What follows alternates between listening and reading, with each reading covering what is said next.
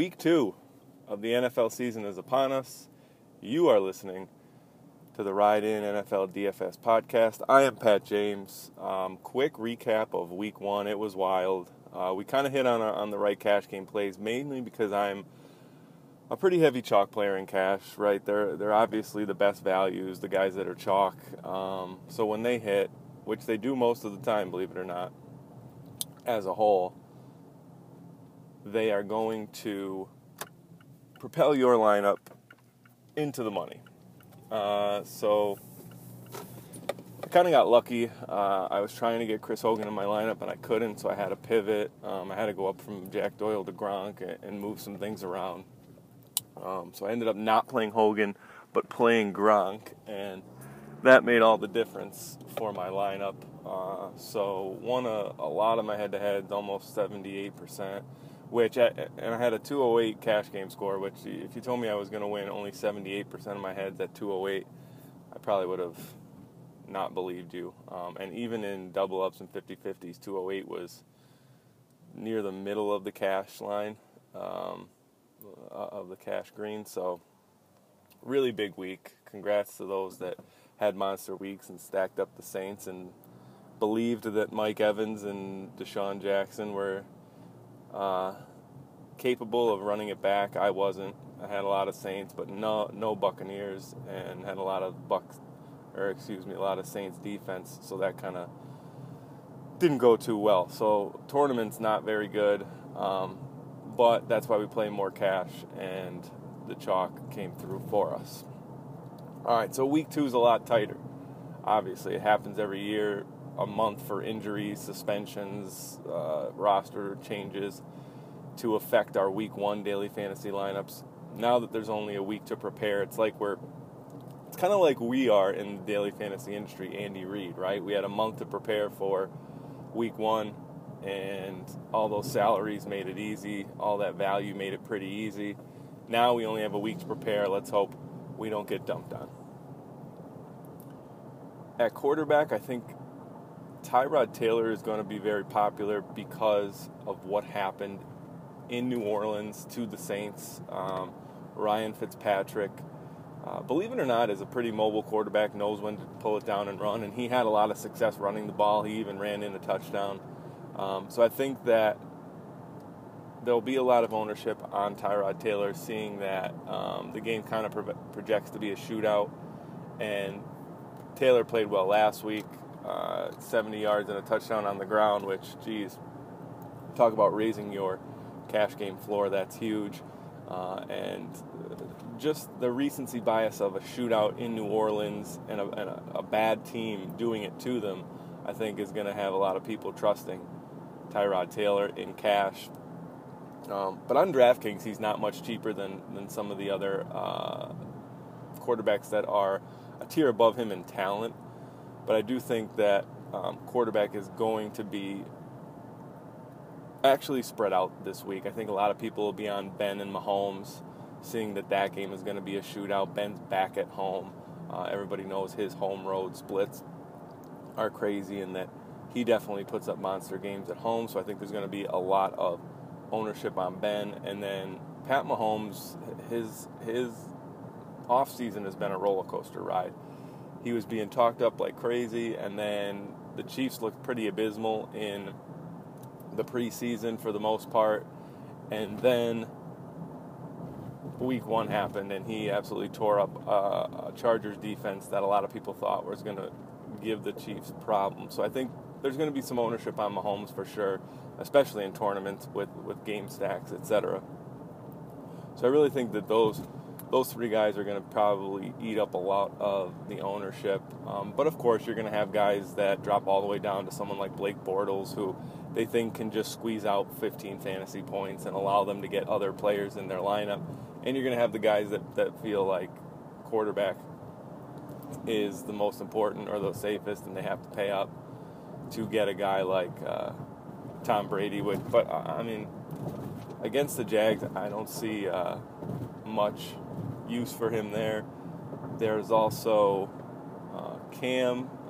He's notoriously struggled against the Falcons, and even though it's going to be indoors on fast track, I think I'll be shying away from Cam uh, this week. So I think mainly the concentration is going to be on Tyrod, Ben, and Mahomes, and even and even Drew Brees also if uh, with the recency bias, but quarterback is definitely tricky this week, and I think you're going to see ownership spread out to a lot of different players. Um, so my advice at quarterback would be to just play your favorite uh, option, the guy who stands out in your projections or who whoever's touting up that you trust, uh, because ownership really won't come into play much at quarterback this week. At running back, I think it comes down to Alvin Kamara and Todd Gurley. I, I kind of think you have to have one of them in your lineup with James Conner. Um, for me, it's going to be Kamara, only, and I can't believe I'm saying this, but I think that the Browns are going to be able to keep this game a little closer with the Saints than the Cardinals can with the Rams. And I think the the theory of or the concept of players sitting in the NFL is a little bit overblown. Um, like you'll hear the narrative, well, Gurley might sit. It's a 14 point 14 point spread. Gurley might sit in the second half. That's completely overblown. If they're up 30 points, he might not play the last two series. But that's about it. It's not Alabama versus Southwest Salami State. The starters aren't going to sit for the entire second half. That's not how it works in the NFL. Um, the issue, I think, is that Kamara is one of pretty much only two options for Drew Brees. Um, obviously, we saw Michael Thomas light it up last week. And then we saw Mike Gillislee, who they tried to get involved. Not fare well, fumbled the ball, was very ineffective. So Kamara got uh, the majority of the looks. He played on like 82% of snaps, and he saw 12 targets. He saw 20. He almost saw basically a third of the workload. Um, they they only played like 64 snaps, and he touched the ball or was targeted on 20 of the 64 snaps. So I think that's just a workload you just can't ignore. Any so electric. He could take any swing pass or sweep to the house. So Kamara is definitely going to be my guy over Todd Gurley. I think that Cooper Kupp, Robert Woods, Brandin Cooks, um, all are, and we saw this on Monday. The the Rams, for for whatever reason, just aren't uh, going to use Gurley as if he's their only option, right? They're going to let Jared Goff throw the ball a little bit. So I think that's why I'm going to lean towards Alvin Kamara.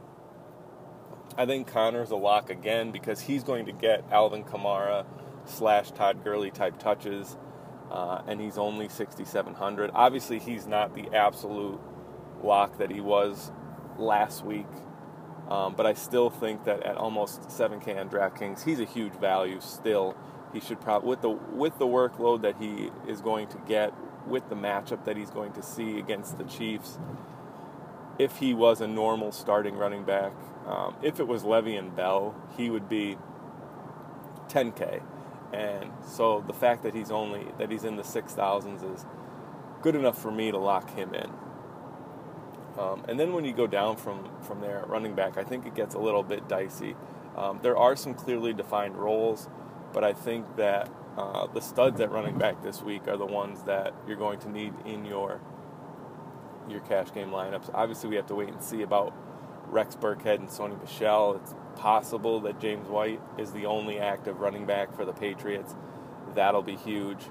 Um, if that's the case, if Rex Burkhead is out, I think that uh, James White becomes a pretty solid uh, lock flex play for your cash game lineups on DraftKings.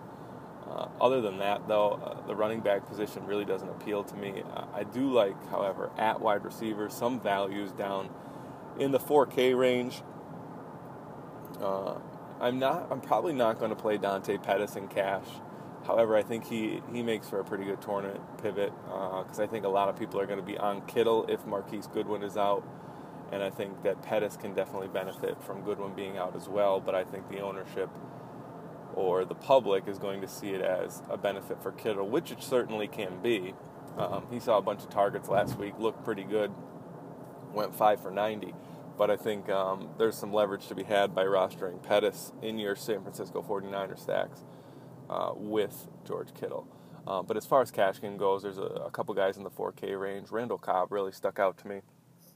I know that uh, Rodgers is on one leg, but he could still flick the ball. And even if for some reason DeShone Kizer needs to come in, he targeted Cobb last week while he was in. Cobb actually caught his second longest ball uh, of the night from from DeShone Kizer. So I'm not too worried at his price. It's just a, he he gets the Monday night uh, ownership bump because, or the Sunday night ownership bump because um, salaries were already being worked, algorithms were already being run without that production being taken into place from week one, uh, taken into account from week one. So I think Cobb at 4,600 is a, a really nice value. Obviously, Quincy Enunwa. Um, Jermaine Kearse looks like he's going to be back, but Quincy Enunwa is is who he thought he was, right? Denny Green, R.I.P.